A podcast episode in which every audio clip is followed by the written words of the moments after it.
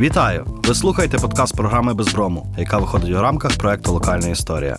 Мене звати Віталій Ляска. Ми говоримо про українське минуле, його відлуння у сучасному та вплив на майбутнє. Наш гість сьогодні Андрій Бовгиря, кандидат історичних наук, працює у відділі української історіографії Інституту історії України, досліджує козацькі літописи та соціальну історію Гетьманщини. Автор книги «Козацьке історіописання в рукописній традиції вісімнадцятого століття», співупорядник видання «Саміло Величко. Літопис», упорядник видання «Короткий опис Малоросії». Пане Андрію, доброго дня. Доброго дня. Дякую, що ви з нами. Сьогодні будемо говорити про козацький літопис. Явище таке доволі цікаве і, певною мірою, унікальне. Але, напевно, треба усвідомити, скільки є цих козацьких літописів і, що важливіше, в якому стані вони дійшли до нас сьогодні. Ви знаєте, козацькі літописи, сам термін, він такий кабінетний. Тобто в часи, коли вони, вони писали ці тексти, їх ніхто не називав козацькими літописами. Це термін вже дев'ятнадцятого століття, і класичними творами козацького літописання вважаються це літопис Граб'янки, літопис Самовиця, літопис Величка і в деякій мірі короткий опис Малоросії. Більш пізній текст. Єдиний оригінал із цих всіх текстів – це літопис Величка, який зберігається в Санкт-Петербурзі, очевидно, описаний частковою рукою самого Величка. А всі інші – це багаточисельні списки, так звані. Тобто копії, виготовлені в, в часи незадовго після постання оригінального твору. Їх є дуже багато. Скажімо, літопис Граб'янки – це наразі нараховується близько шістдесят списків вісімнадцятого століття, але це лише вкрай мізерна частка того, яким, якою ця цифра була, скажімо, в вісімнадцятому столітті. А що ми розуміли, списки відрізнялися чим? Тобто, зрозуміло, що завжди в нашому суспільстві творяться певні міфи щодо переписування, цензурування, вилучення окремих моментів. От наскільки оце таке цензурування чи самоцензурування, чи цензурування з боку держави, так? Чужої держави мало місце. Ну тут такий цікавий момент. Творення списків – це є е, своєрідний для тих, хто їх писав, для тих, хто їх переписував, для читачів. А це є своєрідні вправи в історіописанні.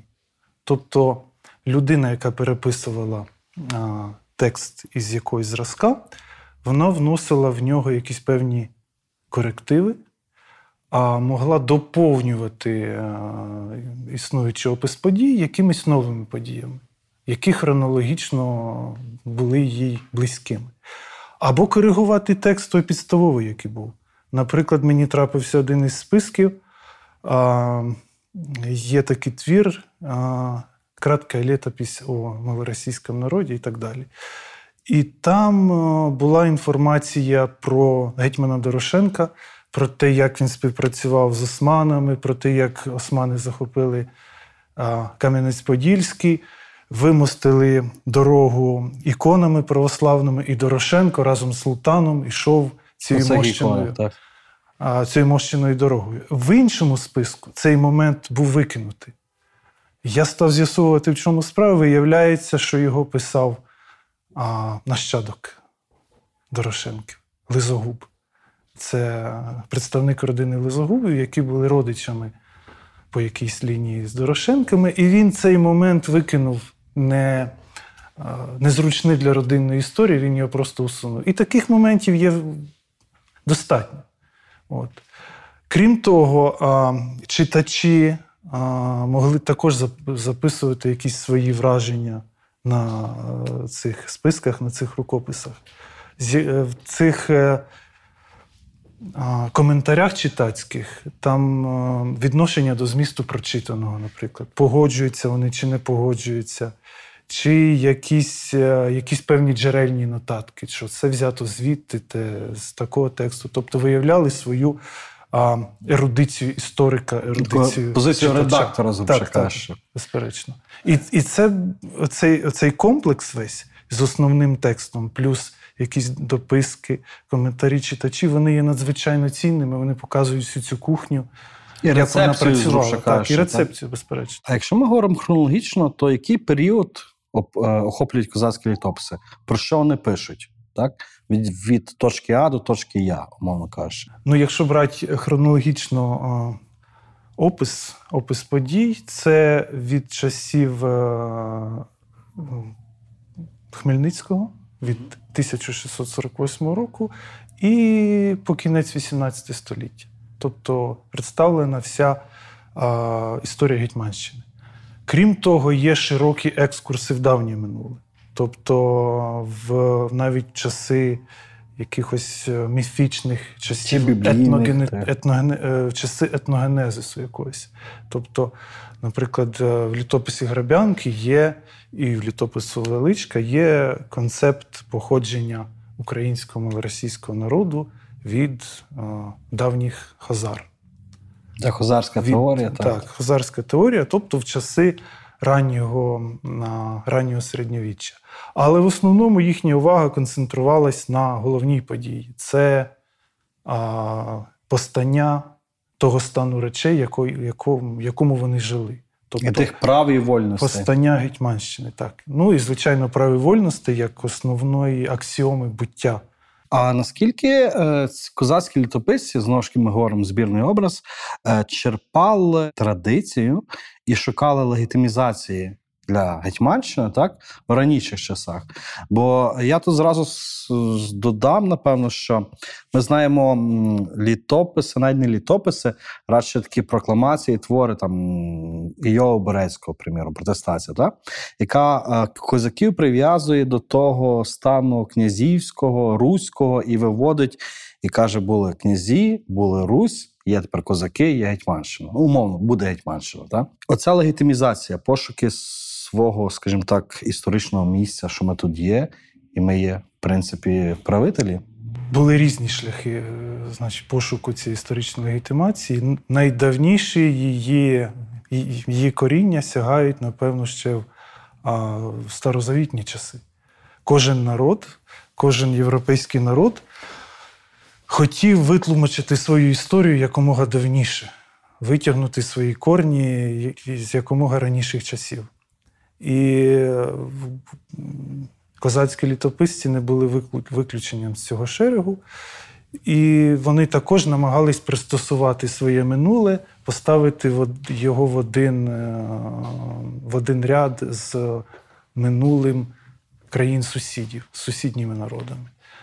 А вибудувати свою етногенетичну концепцію, як я вже казав, від, від хозар. Скажімо, у, у поляків була концепція сарматизму. Вони вирішили, чим ми гірші поляків, а ми повинні знайти собі не менш героїчного, не менш войовничішого, а може й більш войовничішого а, предка, предка, ніж це були сармати. І такими стали хозари, і е, вони знайшли співзвучність. Тобто, хозари, козари, хозари, козаки. Хозари, козаки. Ну, очевидно, це основна версія, тобто побудування на етимології такій своєрідній. Вже пізніше, скажімо, вибудовуючи цю хозарську концепцію, вони намагалися якось її пристосувати до, до сучасності. І, наприклад, основна аксіома – це те, що хозари були християнами, і вони прийняли православ'я від Візантії. Тобто раніше, ніж це зробила Русь, власне, і раніше, чим це зробили, зробили поляки. Тобто ми, український, малоросійський, козацький народ, це все синоніми. Маємо не менш героїчне минуле, не менш давні християнські, християнські традиції, а, можливо, і давніші, ніж наші сусіди, ніж наші основні конкуренти – московити і, і поляки. Тобто, чи правильно я зрозумію, що в основі цього концепту так лежав передусім стан, так, приналежність до військовості і тому подібне, а не певна етнічність? Чи ці речі вони не, взаємо... не взаємовиключали одне одного? Тут цікавий момент, тому що, наприклад, ця польська теорія, концепція сарматизму, вона виключала інші стани, окрім шляхетського звідси. Тобто нащадками сарматів є тільки шляхта. А в, в козацькому історіописанні а, можна простежити, що не лише, не лише козаки. Можливо, на, в якихось текстах є чітко обумовлено, що козаки шляхта і, відповідно, їхнє походження по аналогії із, із сарматами від відповідних давніх, давніх предків. Але до малоросійського козацького народу відносились всі, всі стани. Більш універсальна концепція, насправді, так? Так, так, насправді так. Ви кілька разів згадували український, малоросійський народ. Ну, я розумію, що це питання, можливо, трошки як для фахового історика з часів ранньомодерної доби некоректне, але все ж, можемо оперувати в тому плані поняттям «український народ», якщо так або ні, то які були прикмети або не прикмети тої національності? Згідно бачення козацьких літописців. Так, так. Знаєте, кожен народ в ранньомодерні часи, ну, принаймні, репрезентанти його, інтелектуали, які вибудовували ідеологію, вони намагалися створити якісь певні маркери. Маркери того, що цей народ є справжній, що він відбувся, що він не, не гірший за сусідів. Такими маркерами, наприклад, ну, от уже був етногенез.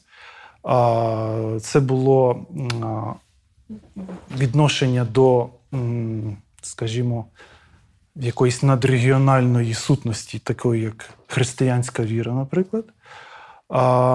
Існування концепту «свій інший», тобто конструювання образу іншого. Тобто, якщо є ми колективно, то є інші.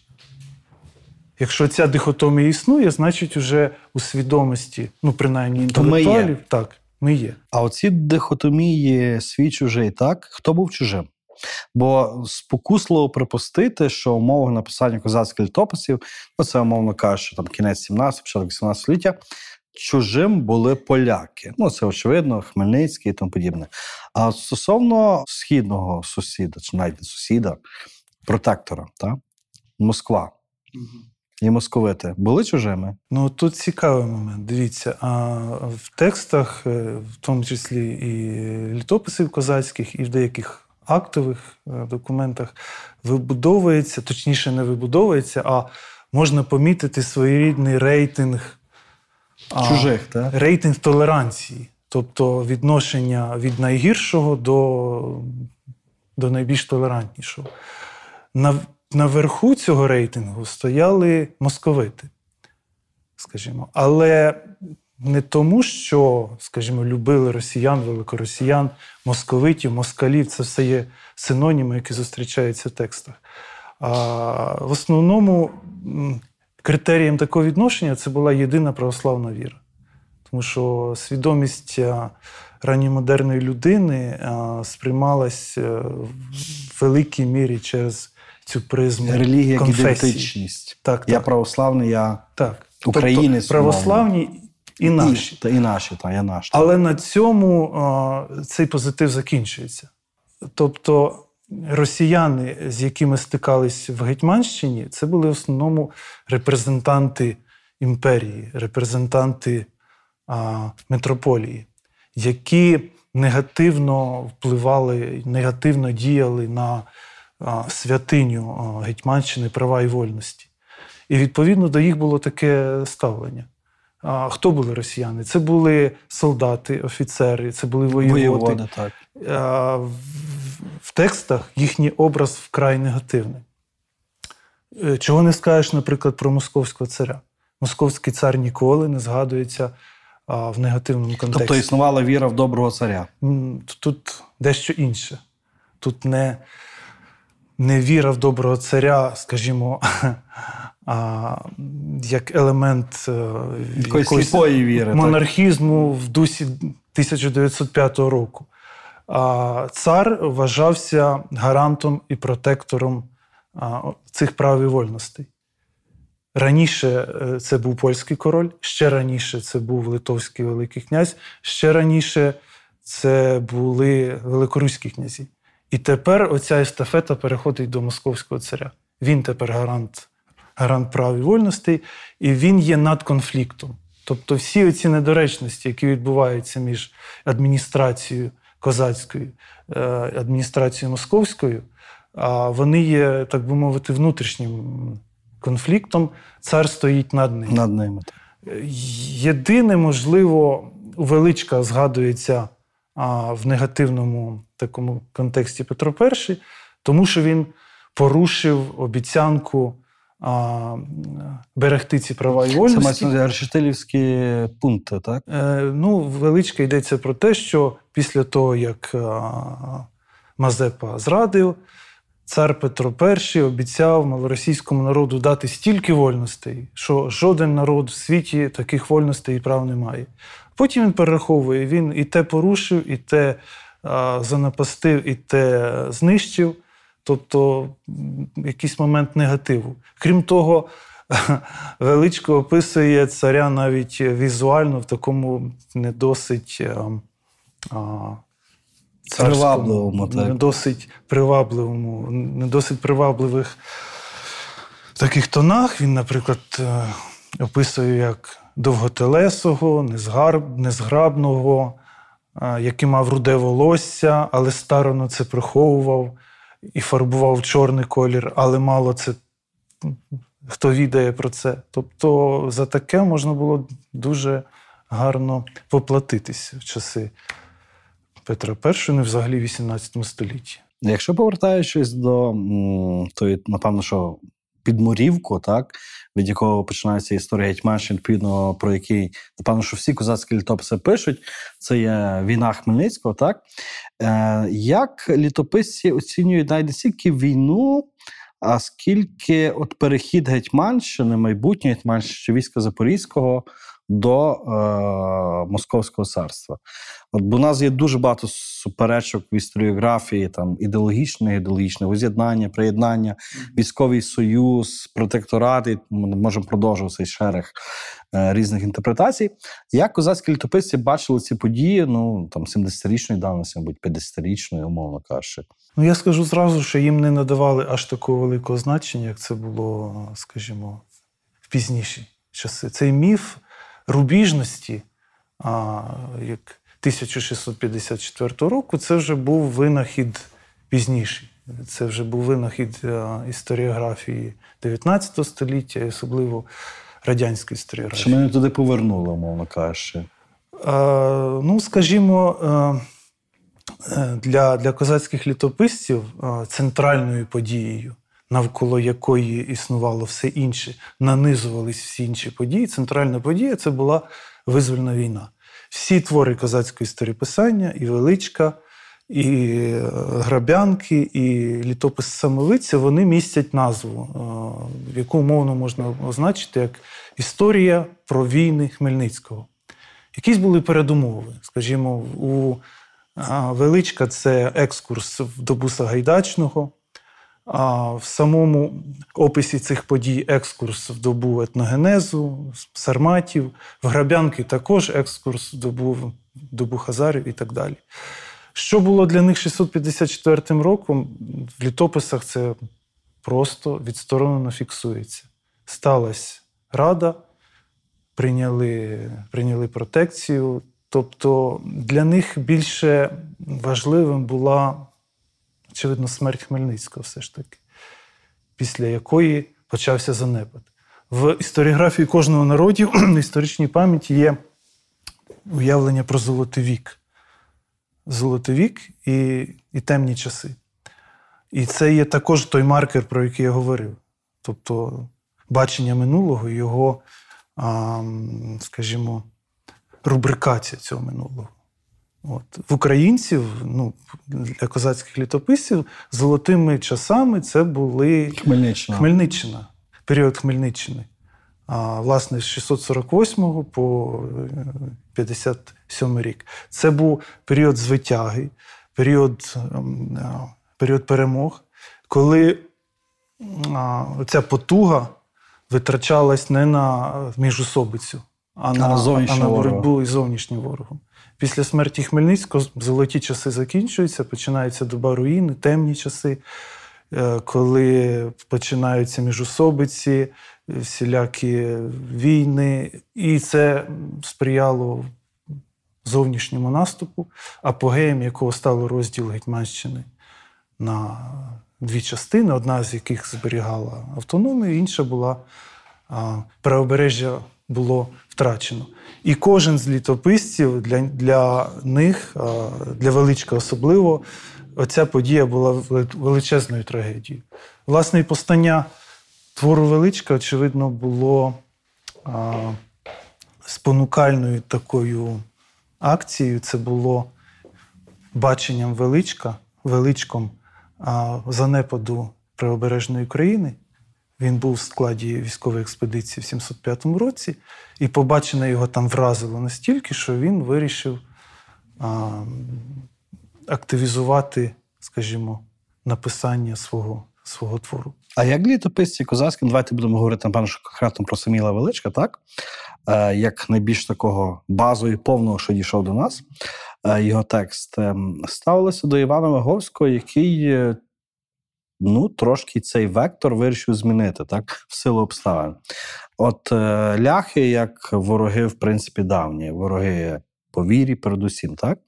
І тут маємо Виговського, маємо Гадяцький трактат, маємо трошки інакший вектор. Тобто, як е- Виговського оцінювали літописці? Бо, знову ж, нас зараз в Україні, якщо ми говоримо про дидактику, говоримо про популярну історію, є глорифікація пана Виговського відверто. Ну, я би сказав, відношення було дещо інше. Справа в тому, що, скажімо, Виговський вважався саме винуватцем, одним із головних винуватцем а, зникнення цих золотих часів і настання руїни. Він був одним із суб'єктом його творіння. Він, а, успадкувавши єдину державу Хмельницького, не міг а, впоратись із внутрішніми і зовнішніми а, викликами, і він фактично почав цю міжусобицю, цей конфлікт між Пушкарем, спалення Полтави. Спалення Полтави – це була така точка, точка неповернення, власне, так. От. І на відміну від, скажімо, московського царя, на відміну від Московського царства, яким, попри всі негаразди, давався ще шанс, то з поляками в візі козацького літописання, ну вони вже це писали в вісімнадцятому столітті, з поляками все було вже вирішено. І зрозуміло. Так, ну в їхньому, в їхній концепції поляки це були, Величка це дуже гарно прослідковується, поляки були зрадники, поляки були каїни, на них лежала каїнова печать. Це ведеться ще з часів етногенезу, про те, що руси або їхні нащадки, український, козацький, малоросійський народ, і поляки – це були єдинокровні брати. Єдинокровні брати. А потім поляки зрадили, і вся історія подальша українсько-польського співіснування – це була історія гноблення Русі, Русі поляками. І Величко складає навіть рейтинг своєрідний а, правління кожного з королів, і він прослідковує, як, починаючи від Казиміра Великого і закінчуючи Яном Казиміром, зменшуються права і вольності наші, і як цьому сприяли в негативному контексті, сприяли, сприяли цьому поляки. Там, напевно, що єдиним світлим, світлою такою плямою був Владислав четвертий, чи ні? О, да, Владислава четвертого любили. Тому що навіть... І пакти для заспокоєння руського народу. Ну, взагалі, якщо, якщо брати відношення до польських королів, воно було тотожне відношенню до московських царів. Польські королі ніколи не згадувалися в негативному контексті. Вони були також гарантом прав і вольностей. Вони були над конфліктом. І якщо якісь і були негаразди, то в цьому були винуваті хижі... злі і так далі, епітетів було багато. Чи шляхтичі, чи поляки, буляри, так. так. Ну, їх о, таким збірним образом називали поляки, ляхи і так далі, які намагались а, тим чи іншим способом вести в оману свого суверена і посіяти незгоду в, в колись єдиній, в єдиній державі. І, власне, не, не королі, а поляки і шляхта. шляхта, репрезентантами головними яких були, наприклад, той же Вишневецький, чи той же Чаплинський, таке уособлення зла, які сприяли тому, що вибухнув цей конфлікт, і колись єдина вітчизна, Річ Посполита, яка була спільною вітчизною для Русі і для, і для Польщі, вона занепала і зникла фактично. І, і запровадила ту добу а, неспокою, руїни, яка, яка продовжувалась в час життя козацьких літописців до вісімнадцятого століття. А як козацькі літописці оцінювали південний вектор, османський вектор, так, політики? Безумовно, ми його не можемо дооцінювати, маючи і руїну, і маючи гетьмана Петра Дорошенка, якого ми також називаємо сонцем руїни, але також і розуміємо, що без османської підтримки, ну, навряд чи він був би тим сонцем. Та пам'ятаєте, я говорив про рейтинг отой mm-hmm. нетолеранції. Так, в самому низу знаходились саме представники східного світу, яких називали бусурмани.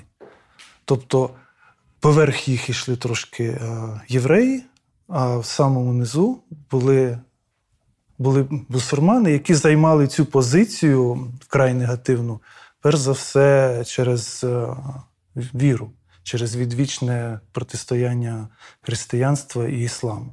Тобто козацькі літописці мислили в категоріях фронтиру.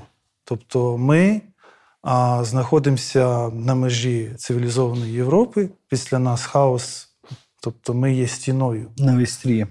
На вістрі. Ну, власне, це була ще така ідеологія польського історіописання, предтечі козацького історіописання. Але в той же час, в той же час а, існували моменти, в яких а, цей ісламський світ вважався корисним. Корисним він вважався а, в єдиному моменті, тобто сходилися інтереси українців і османів. І, і османів. Це були наші ті ж самі права і вольності. Тобто татари, взяти, наприклад, кримських татар, попри їхню віру, попри їхню відверту постійну ворожість, вони допомогли нам певний час вибороти ці права і вольності і створити свою, свою державу. У Величка навіть є досить розлогий пасаж про те, що Хмельницький, коли готувався до війни, він довгий час гостював у татарського хана, і він його дуже приязно прийняв, пригощав, називав сином його, і їм навіть не вимагався тлумач, перекладач. Це тому, що, фронтеру. Так, тому що, як зазначає Величко, татарський хан дуже добре відав язика козацького. Ну, в такому аспекті цей ісламський світ, він представляється корисним для історії, для історії нашої, для історії колективного ми. Наскільки Дорошенко в козацьких літописах постає привабливим персонажем? Бо, знову ж таки, якщо ми там повертаємося до маргінального, повертаємося, ну, банай до шкільної історії, так? Ми маємо там кого? Виговський – добре, Юрас Хмельницький – погано, Брюховецький – погано, Многогрішний – незрозуміло, Самойлович – теж так незрозуміло. А ось є Дорошенко, сонце руїни, людина, яка мало на життя поклала об'єднати два береги Дніпра. В цих текстах, окрім а, рейтингу толерантності, є своєрідний рейтинг героїв і антигероїв. О, це цікаво. Для, ну, свої, скажімо, персонажі своєї історії поділяються на героїв і антигероїв. І однозначним героєм був Хмельницький. Скажімо, йому пробачали все. В тому числі і союз з бусурманом. Він використав цей союз тому для святої мети. Дорошенко, який також, здавалось би, використав цей союз, і Дорошенко в актових текстах своїх, скажімо, в листуванні з тим же ж своїм візаві Брюховецьким, він постійно посилається на досвід свого попередника. Тому що я використовую силу бусурманську, протекцію османську не для власної вигоди, а для спільної вітчизни, для добра спільної вітчизни, як це робив мій анцесестор, тобто мій попередник Хмельницький. Але Дорошенку цього, я би сказав, не пробачали, в тому числі козацькі інтелектуали вісімнадцятого століття, тому що що дозволено Хмельницькому, не дозволено Дорошенку. Не дозволено Дорошенку. Але, скажімо, в літописі Величка цей образ Дорошенка все ж таки є більш привабливим за інші тексти. Величко вкладає в уста Дорошенку листування, якісь промови, прокламації, які свідчать про те, що всі його діяння спрямовані для єдиної мети, для об'єднання розрізненої Гетьманщини, для створення міцних підвалин миру, для подолання руїни, для відновлення золотих часів. часів. Тобто напряму Дорошенко не глорифікується, але через такий... Підстави для приваблого образу так, інструментом виступають його ці тексти, його листування, скажімо, з Сірком, з Кошовим. І в цих текстах його образ доволі таки привабливий. Тут ще цікаво є от питання, те, що теж обговорювалося, очевидно, на Старшинській раді перед смертю Хмельницького. Йдеться про Юриса Хмельницького, так, і взагалі його постать, так? Чи не мали жаль козацькі літописці з того приводу, що ця гіпотетична спадкова монархія не вдалася?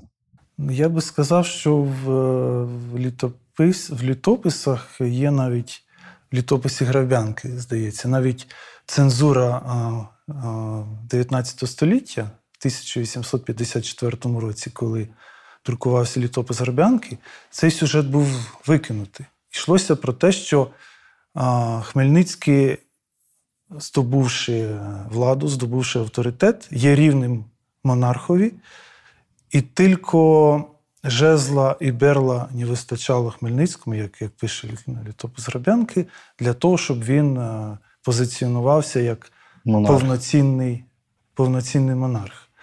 А, але в плані перспектив цього монархізму, очевидно, все ж таки була така тенденція в зображенні основним спадкоємцем Тимоша. Тобто, якби був Тиміш живий... Є цей жаль за загибель. Так, так, так. Якби був живий Тиміш, то все би відбулося, і, очевидно, історія пішла б в іншому руслі. Але так сталося, що спадкоємцем славного минулого опинився безталанний Юрась, який все втратив. І більше того, він став таким собі чинником і символом руїни. Символом руїни, ну, власне, наприкінці життя, коли він став князем Сарматійським. Вкрай негативних таких тонах він а, зображується як абсолютний тиран, як абсолютне зло, як абсолютне протиставлення своєму героїчному, так, так. героїчному батьку. Окрім того, що він є безталанним. Окрім того, що він не міг впоратись з, з тими викликами, які, які йому поставали вдало, перед так. державою після смерті її засновника. Такий свій повний антипод так. батькові і, напевно, що Тимішу. Та, також, да. Якщо ми говоримо про козацький народ, про який, в принципі, це наскрізь, напевно, сюжет усіх козацьких літописів, було б дивно, він було б інакше. Маємо тисяча шістсот шістдесят третій рік, маємо Чорну Раду знамениту, так, описану Кулішем, маємо Брюховецького. Наскільки козацькі літописці сприймали чернь, яка втручається, навіть не права вольності, яка втручається в їхній стан? Да, як описує Самовидець, що одно, одною з проблемою, значить, історії Гетьманщини і однією з причин руїни це була активна участь цього нижчого стану черні, які намагались покозачитись, які, не маючи на те вагомих підстав, ні, ні, бойової, ні бойової звитяги, ні походження, які намагались долучитись до цього козацького стану і здобувши, здобути від того всі свої всі, всі преференції. Тобто вони не, здобу, не намагались здобути ні через шаблю, ні через походження, а шляхом грабунку, шляхом якоїсь деструктивної дії. Тому відношення до черні, очевидно, як деструктивного фактору в історії Гетьманщини. А, скажімо, деякі літописці намагались зобразити Запоріжжя як репрезентанту цієї темної сили. Деякі, як Величко, навпаки. Запоріжжя – це є арбітр якийсь конфліктів, які відбуваються в Гетьманщині.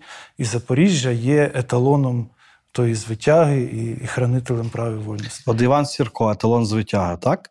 Знову ж таки, контроверсійна постать, напевно, що зараз, як ми сприймаємо собі, бо чоловік, безумовно, хоробрий, чоловік, якого там татари лякали його іменем своїх дітей, але чоловік, який ну, в тих міжособицях Руїни, так, відіграв не останню роль, так, пристаючи то на один бік, то на інший бік, і тому подібне. От Сірко як збірний образ Січі, так, як він постає в літописах? Ну, напевно, якщо говорити про це, то потрібно передусім згадати літопис Величка, тому що в інших текстах ця тема якось маргінальна і вона висвічується вкрай фрагментарно.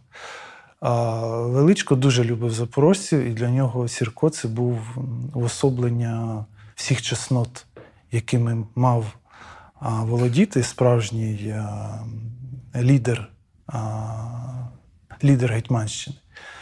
І він, наприклад, вкладає в уста тому ж Сірку якісь такі моменти, які він боявся озвучити від свого імені, наприклад.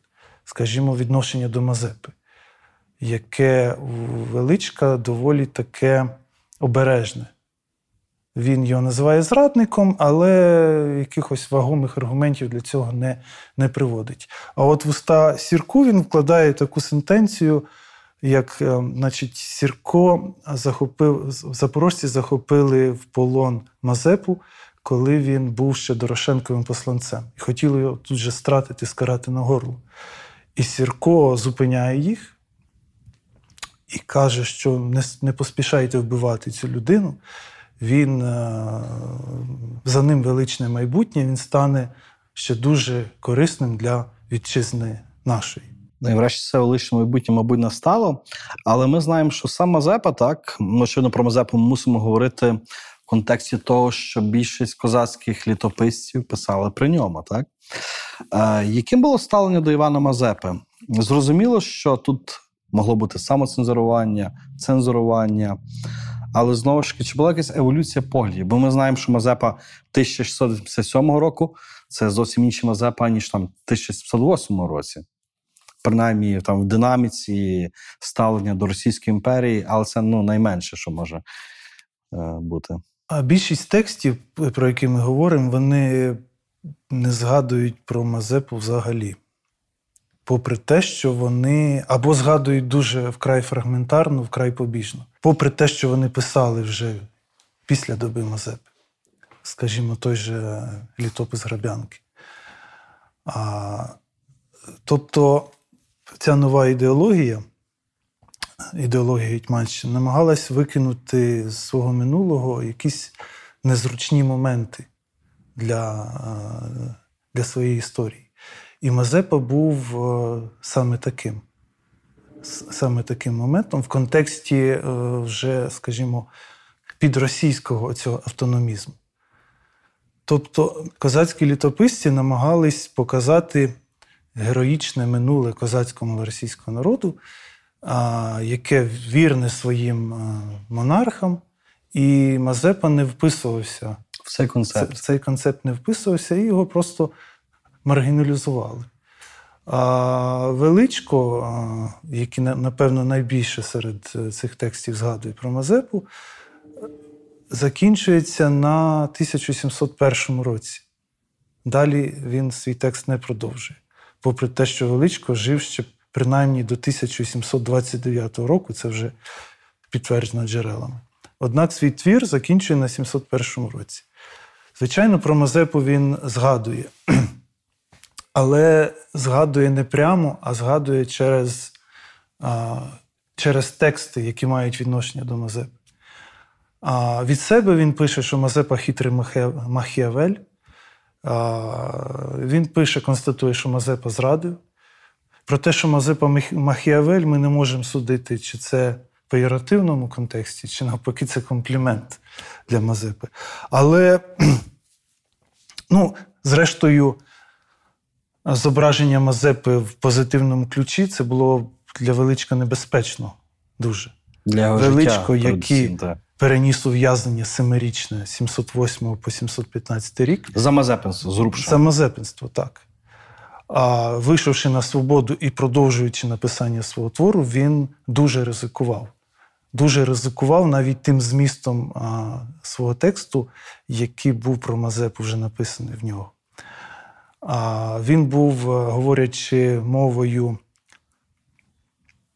правничою мовою вісімнадцятого століття, чоловіком подозрительним.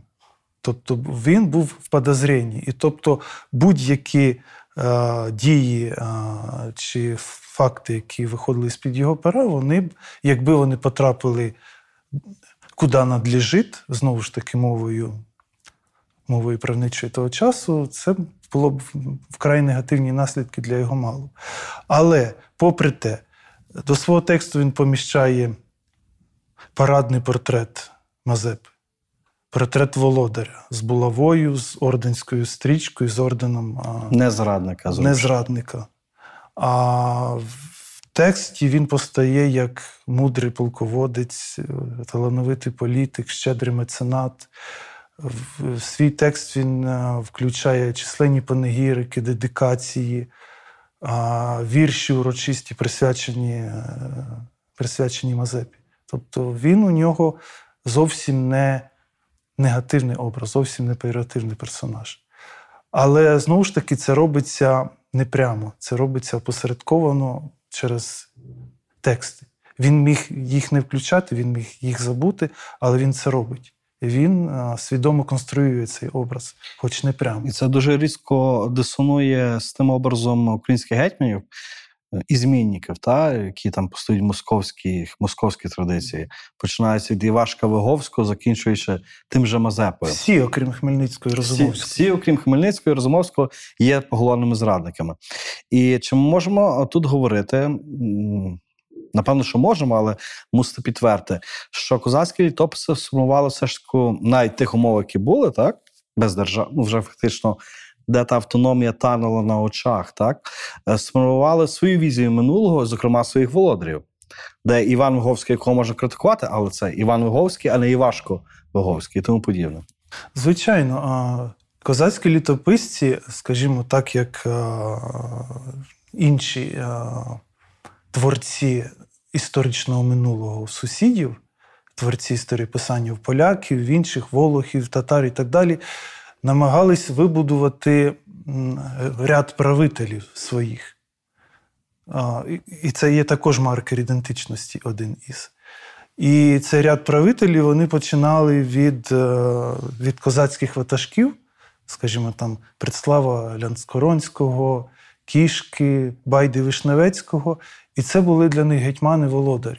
Так само, як ряд польських королів, починаючи від, від найперших, ряд московських царів, вони також намагались долучитись до цієї традиції, яка цементувала минуле, цементувала державу і створювала місток між минулим і сьогоденням. І всі козацькі гетьмани, попри їхнє відношення, відношення до них, точніше, з боку, скажімо, чи польської сторони, чи, чи московської пропаганди, вони були нашими правителями. Так, вони були негативними в певному плані, в певному аспекті. Але це наші. Але це наші, і ось ряд, черговий ряд закінчується правління одного, починається правління іншого, тобто створюється неперервний оцей історичний наратив. А з цього шерого хіба не вибувався Іван Брюховецький? Зовсім ні. Навпаки. В одному з текстів доволі така похвальна характеристика Брюховецького. Саме за... Він спочатку ніщівно критикується, тому що він запровадив воєвод, які остаточно знищили права і вольності на той момент. Але в той же момент він реабілітувався, коли цих воєвод намагався позбутися. І крім того, йому в заслуги вводилось оборону лівобережжя від військ Яна Казиміра. І літописець козацький каже, що він діяв не менш героїчно, ніж його попередник Хмельницький. Але у Хмельницького була більша потуга, більша підтримка, ніж Брюховецького, але йому вдалося все ж таки здобути, здобути перемогу і врятувати на певний час от, державність, скажімо так. Тобто не можна сказати, що Брюховецький є таким абсолютно злом. Негативним злом, так. Невдахою, скажімо так. Він, коли Брюховецького вбивають, автори шкодують, тому що це є правитель, який би він не був. Він є, якщо не помазаником Божим, то все одно вивищується над усіма. Він є також гарантом прав і вольностей, і такої смерті не заслуговує.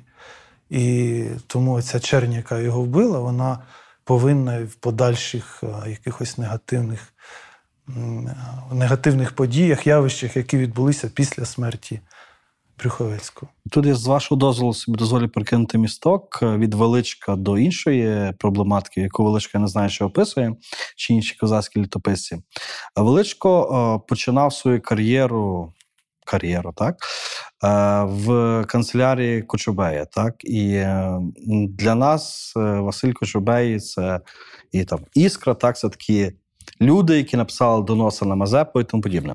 Знаю, що ви у своїх фахових дослідженнях торкаєтеся проблеми доносів в Гетьманщині чи війську Запорізькому. От наскільки ця проблема, ця річ була поширеною? Хто доносив, на кого доносили? І врешті, чи тим доносам вірили?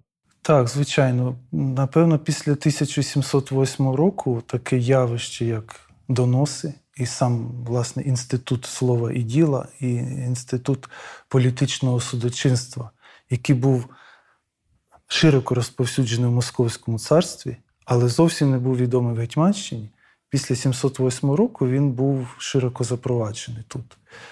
І доноси стають невід'ємним атрибутом не лише соціально-політичного життя, життя верхівки, таким собі інструментом боротьби за владу, а це є інструментом, це є елементом повсякдення. Доносили всі і на всіх. Скажі... Це така норма, певна. Так, скажімо, я проаналізував близько шістсот слідчих справ політичних, по політичних злочинах, і, напевно, дев'яносто п'ять відсотків із них були ініційовані через доноси. Через доноси людей, скажімо, хтось почув якісь негативні вирази в адресу монарших осіб чи російського правління і поспішив донести, куди надлежить. А, ну, тобто, Але це, якщо не... конкретизувати, це, умовно кажучи, одні козаки чи одні старшини доносили на одних козаків чи інших старшин, так? Всі, всі були стани. Це внутрішні? Е, так. Скажімо, якщо взяти в відсотковому відношенні, на версії рейтингу, хто доносив, виступали священники, монахи, духовенство. Потім йшли е, представники козацтва. Ну, всі, починаючи від сотенного рівня, від рівня, рівня сільського отамана і закінчуючи там, полковими, полковниками. А доносили росіяни. Я їх називаю доноси постояльців. Тобто російські офіцери, солдати. Природньо відбувалися суперечки, якісь політичні розмови І в цих суперечках, так би мовити, поставали дві позиції, непримиренні позиції мешканця Гетьманщини, який страждав від постоїв, від постійних поборів, і того солдата. І в якийсь момент розмова набувала небезпечного дуже рівня, фігурантом розмови ставав цар, і, відповідно, Було після рішення. Цього слідував донос, і негативні наслідки як для доносителя, так і для обвинуваченого. Ну, це дуже велика і об'ємна масштабна тема. тема. Ми сьогодні дуже багато говорили про рецепцію козацьких літописців стосовно еліт або стосовно козацького стану, який, в принципі, був елітарним привілейованим. А що ми знаємо з козацьких літописів про так, ту так звану мовчазну більшість? Селяни, містяни і інші, інші, інші. Тобто, що козацькі літописи їх про них згадували, в принципі? Описували їхнє життя? Не згадували. Тобто, головним для них була держава. І держава – це козаки. Держава... І права, і вольності. Держава бачилась через... Історія держави бачилась через військову звитягу. А військова звитяга – це війни, і головними фігурантами цих воєн були не нижчі стани, а були все ж таки козаки, були еліта, і вони були творцями історії, візії цих козацьких авторів. Якщо і згадується, скажімо, нижчі стани, то це в контексті якихось страждань, скажімо, від військових дій, спустошення, знелюднення, згону населення в такому плані, або страждань від наслідків російсько-турецьких воєн, оскільки людність місцева носила весь тягар податковий, будівництво фортифікацій, постачання фуражу, продовольства, постоїв і так далі, і так далі. Тобто в такому, в такому плані. Вона не є повністю відсутня, ця страта, але вона на маргінезі. Такому. Так, на маргінезі все ж таки. Якщо ми говоримо про Гетьманщину на схилку її літ, говоримо вже після правління гетьманського уряду, поговоримо переважно про Кирила Розумовського, гетьманат, то дуже часто, і так, зрештою, в нас це також підкреслює, що гетьман Розумовський став наслідком оцього фаворитизму Єлизавети, так, її стосунків чи відносин з Олексієм Розумовським. І тут дуже цікаво, це вже, мабуть, не козацький літопис, але загалом, чи існувало бачення козацької еліти, козацьким народом от того всього. Бо ж Кирило Розумовський – це вісімнадцятирічний юнак, якого не обрали, який став, який вирізнявся і вирізнявся з-поміж попередніх гетьманів. Це дуже цікаве питання, звичайно.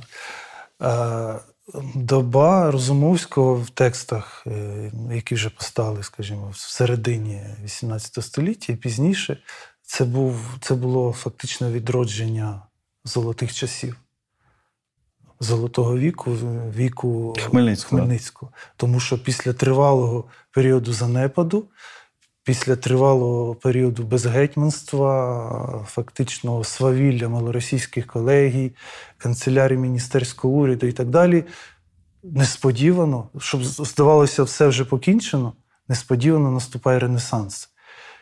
І вже байдуже, хто був представником Гетьмана, цього, на вістрі цього Ренесансу. А якщо це був Розумовський, окей, хай це буде Розумовський. Ніхто не сперечався з його титулом, який йому склали, сконструювали.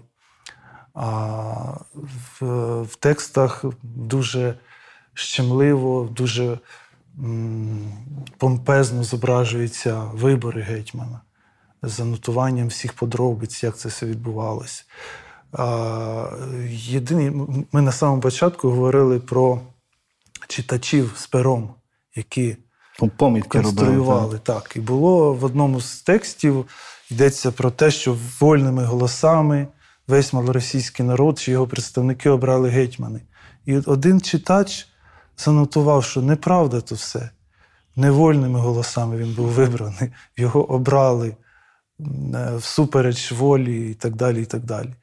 Існував якщо вже виходити за межі текстів, існував певний супротив старої еліти щодо в їхньому розумінні вискочки, який здобув свій статус завдяки зв'язкам з імператрицею, завдяки, власне, фаворитизму. В одній із слідчих справ по слову і ділу в них включались також і якихось пеоративні висловлювання щодо фаворитів також. І представник родини Марковичів, давньої старшинської родини, доволі різко висловився проти Розумовського, обізвавши там його останніми словами, сказавши про те, що наша, наша родина, наш рід в Малоросії славен з давніх часів, а вони невідомо звідки взялись і взагалі скоро пропадуть, і про них нічого не буде відомо. Тобто, попри, попри розуміння всієї користі для, для Малоросії, для Гетьманщини, відновлення гетьманства, цього статусу, був певний скептицизм, певна заздрість, я би сказав. Тому що багато родин а, претендували на цей статус. Вони не розуміли, що якби не Розумовський, то ніхто б не, не був би. Але Кочубеї, Валькевичі і інші воліли, давні роди, так, воліли вбачати себе в цій іпостасі. А не розуми, чи тепер Розумовський. Так, так, так. Якщо ми говоримо про спадщину козацьких літописів, спадщину не фактографічно, так, чи якісь там деталі і тому подібне, чи порічних записів, так? А спадщину ідейну і спадщину, напевно, що тої історичної міфотворчості, так? Бо кожен літопис є міфотворцем. Історія Русі, вона базувалася на цій ідейній спадщині чи ні? Історія Русі, так. Ну, це вже витвір, скажімо, пізнішого часу. Початку дев'ятнадцятого століття, очевидно. Але в своїй основі це все ж таки були, мабуть, той інтелектуальний багаж, який був започаткований попереднім століттям козацькими літописами. Ну, це навіть простежується не ідейно, а чисто текстологічно. Тобто шматки цілі перенесені механічно до історії Русі, відповідно, там оброблені літературно в дусі вже своєї епохи. От. Крім того, ця основна ідея, яка була в козацьких літописах, тобто існування колективного «ми» козацько-малоросійського народу, вона була, скажімо, не тільки перенесена, а більш актуалізована, концептуалізована в історії русів. От вона тут постає, вона вже завершеною, закінченою. Пане Андрію, дуже вам дякую за гарну розмову. Дякую, дякую за розуміння того, що насправді цей козацький умовно міт, так, він пережив козацтво і насправді став однією з цеглинок в наших державотворчих процесах. Безперечно. Дякую. Дякую вам.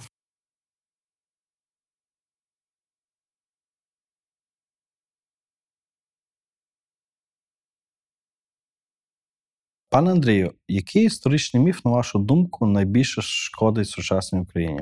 Я би сказав, міф виключності українського народу і таке собі негативне відношення до сусідів, що ми є найкращі, всі інші мають йти в руслі наших нашої думок. Історії, наших думок. А яка ключова подія, на вашу думку, змінила хід української історії? Я думаю, Хмельниччина. Тому що шістсот сорок восьмий рік, власне, став початком того, що ми спостерігаємо і донині. Невідомо, чи була б Україна як така, якби не заснування Гетьманщини, від якої, власне, не, не дало згинути цій державотворчій ідеї а, ні в вісімнадцятому, ні в дев'ятнадцятому, ні в двадцятому столітті. А хто з українців відіграв важливу роль в нашому минулому, але ми про нього або взагалі нічого не знаємо, або знаємо аж надто мало. Кожна історична, історична персоналія відігравала властиву свою роль, і не можна сказати, що вона є чи непоміченою, чи переоціненою. Тобто це все наші думки, постфактум і інтерпретації. Продовжіть, будь ласка, фразу «Історія важлива тому, що…» Нічого не вчить насправді. І ми повинні вчитися на на поточних помилках наших. За Володимиром Воначенком українську історію неможливо читати без брому. От наскільки цей стереотип чи комплекс нації жертви визначає нас сьогодні і чи може визначати нас у майбутньому? В історії кожного народу є золотий період, золоті часи і епоха страждань. І, власне, баланс висвітлення їх в національних наративах і творить те минуле, творить ту ідентичність. Без цього нікуди ми не, не подінемося. Тому в історії будь-якого народу українського також має бути і бром, і, і щось інше. І щось інше. Веселіше. Так. так.